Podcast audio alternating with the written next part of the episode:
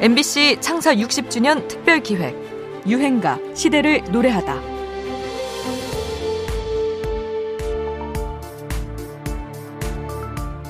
네, 전영록 씨.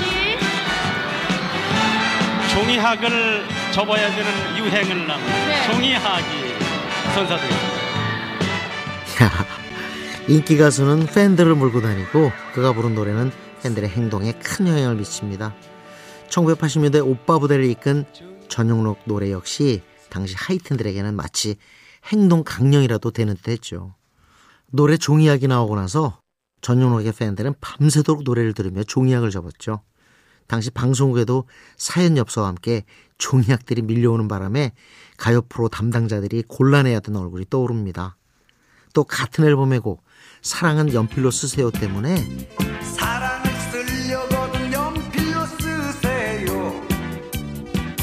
여학생들이 갑자기 볼펜이 아닌 연필을 가지고 다니기도 했습니다.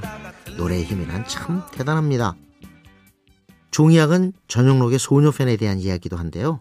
당시 5개월 시험부였던 어느 팬이 매주 종이학과 함께 편지를 보내오다 어느 순간 소식이 끊겼는데 근데 제가 군에 있을 때 종이학을 접어서 보내준 정아라는 그 학생이 있었어요. 한 6, 700마리 정도 보내주다가 끊겼고 친구가 대신 나머지를 채워줬어요. 천 마리를.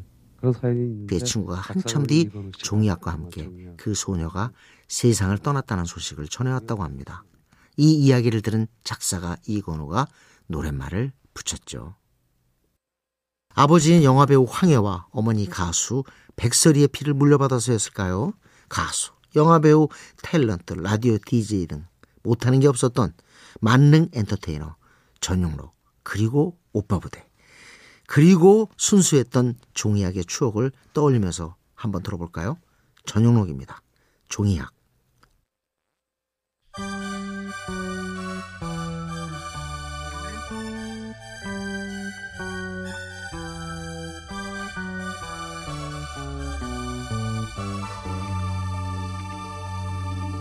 나 너를 알고 사랑을 알고 종이 한 슬픈 꿈을 알게 되었네. 어느 날 나의 손에 주었던 키 작은 종이학 한